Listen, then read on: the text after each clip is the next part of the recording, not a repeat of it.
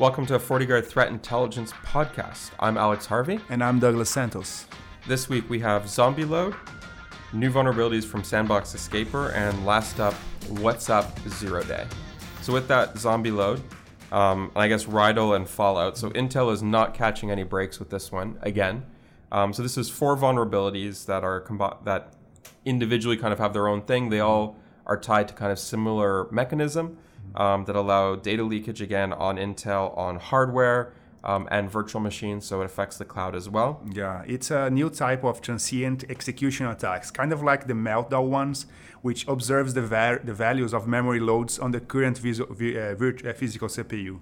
Right? It's, it's exploiting not actually the data cache, but something called the filling buffer that is used by the CPU whenever the CPU encounters a memory load uh, instruction and uh, as soon as the CPU finds that memory load, it's gonna reserve some space in the load buffer. And if that um, that specific uh, memory address is not a presence on the L1 cache, it will also need to fill in, from the, uh, fill in an entry on the fueling buffer. And that transient execution, even though it's going to be rolled back and aborted later on, uh, it allows uh, any process to read that. There's no, uh, there's no uh, type of privilege uh, separation uh, from different processor cores uh, from a, a, a specific f- physical CPU. So all processor cores are able to read and, and, and get information from this load buffer. So it's basically exploiting this. Uh, it's another it's another way that uh, it's getting uh, information from the, the data cache, right? It's not a data cache, but it's a stored buffer. It's called. Yeah, so the microarchitectural data sampling, Yes, MDS for short. Cool name. yeah, is what they're they're basically talking about it. So the interesting things is it was withheld for over a year. Um, when the vulnerability was originally discovered and Intel was notified, they asked for it to be held until they could get patches out there. So it was withheld for over a year at this point. Um, OS X has it patched in 10.14.5.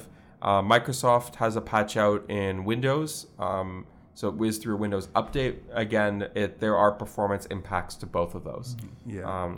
Yeah, the only thing that the researchers said that will completely make uh, this this attack go away is by disabling hyperthreading, which by itself would incur on a on a performance penalty of from 30 to 40 percent, depending on the workloads, or completely flushing the the caches on context changes whenever a new process takes over, which also will have a lot of impact on performance. So that's that's those are the two Yeah, those are miti- fairly- mitigations, if you can consider that a Yeah. mitigation. we have to flush this every time we switch our thread. Um, the good news is if you're on AMD, you're not vulnerable, and there's no effect on ARM. So this is really a purely Intel affecting one. Um, I think the biggest impact is going to be in the cloud because it does work on cloud service. We're going to see it the most um, because it does work in virtual machines. So Intel has one there, RIDL, Fallout, and Zombie Load. Um, all of them kind of share some similar- similarities, all part of uh, what they're calling the MDS type attacks. So we'll see what develops with that one. At this point, this was released fairly recently. Um, some of the i5s are don't have hyperthreading, so it'll be interesting to see if those are vulnerable as well. Um, the other thing, though, is this affects all CPUs since about 2011. Um, so this vulnerability affects eight years of processors at this point, Yeah. which is a fairly big distribution of processors. So with that, we have some new vulnerabilities from Sandbox Escaper. So they've been releasing uh, vulnerabilities for a couple of years. About every year, they do a whole batch of Windows 1. This is their current batch of Windows 1. At current count, it's four and counting. Um, one of them really catches researchers' attention, and that's the privilege escalation. So there's a privilege escalation one associated with the task scheduler. Um, and because of the POC, it means that you know there is a proof of concept for it. It does work. It allows privilege escalation, and any form of privilege, escalation on Windows is always deemed critical. Um, that allows you to do certain tasks, potentially install rootkits, malware, almost anything you want, down to the core of the operating system without really having anything get in the way. Um, and that's one of the best defenses that Windows has is that layer of protection with that pop-up that hey, you're trying to do something that requires administrative privileges. Do you want to go down this path?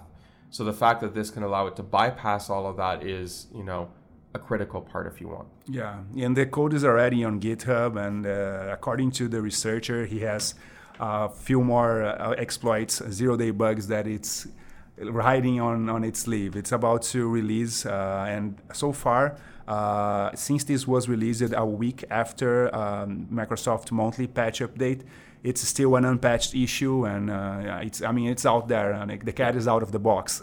yeah, so that's a, a, fairly bad one in that sense, and mm-hmm. because the code is available and on mm-hmm. GitHub, we're going to see something happen around yeah, probably it's going to be weaponized pretty soon. Yeah. If it that's, hasn't that's already, the, the modus operandi. yeah. yeah. So that's kind of a, a little bit of a bad form that it got released mm-hmm. before the patch kind of.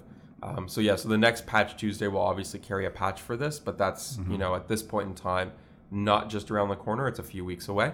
Um, so we'll see what happens with that one. Yep. And our last and fun one is WhatsApp Zero Day. So WhatsApp has a zero day that basically allows remote execution or malware to be installed remotely. Um, this one was controlled by the NSO group, who we've spoken about previously. Um, because we talked about the, the Pegasus yeah. spyware. It's gonna. It was. It was. It was being used by authoritarian regimes, yeah. right, to tackle down journalists and other other nefarious enemies of the state. Enemies of the state, yeah, and potentially also trying to be sold for nefarious reasons. Yes, uh, was the other reason why we talked about it in the past. So Pegasus spyware is considered the most quote unquote advanced spyware that's out there. Mm-hmm. Um, it's really designed to target mobile devices and harvest as much information as possible while at the same time erasing its tracks in the background. So it's trying to be as invisible as possible. Mm-hmm. Um, yeah, the victim will, will never know what hit him because as it is exploited, uh, you don't even have to answer anything. The bug lies on an SC- SCTP function that takes place before a user answers the phone. And if it exploited, uh, the, the vulnerability coupled with, the, um, with an exploit will delete the offending call and you won't even know what, what, what has hit you, right? And yeah, then so you have it a spyware as powerful as the Pegasus one being able to access everything in your in your device. In your device, yeah. Yeah, so that's the the Pegasus is good at covering its tracks and combine that with the WhatsApp vulnerability, which doesn't require user interaction, mm-hmm. meant for it to basically be transparently as scary as it gets. Yeah, um, and this affects iOS and Android. So basically, it was being used as an initial vector mm-hmm. um, for the Pegasus spyware to infect devices. Um, so please update your WhatsApp because until you update, this is still going to be an underlying problem. It affected mm-hmm. both the normal versions of WhatsApp, the business versions of it, iOS, Android, and Tizen. Mm-hmm. So it had a fairly prolific spread of vulnerable devices around it. And with that, that's what we have for you today. Thanks for tuning in, guys.